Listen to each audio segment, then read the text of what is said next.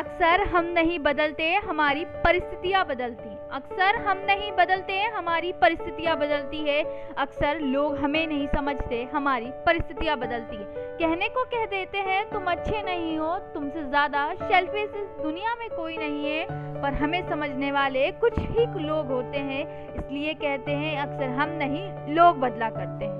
कुछ लोग होते हैं जो कारण को समझते हैं, कुछ लोग बेमतलब ही हमें बदनाम किया करते हैं। अक्सर हम नहीं, हमारी परिस्थितियाँ बदला करती हैं। मायने ये नहीं रखता एक वक्त के बाद, मायने ये नहीं रखता एक वक्त के बाद कितने लोग हैं हमारे साथ।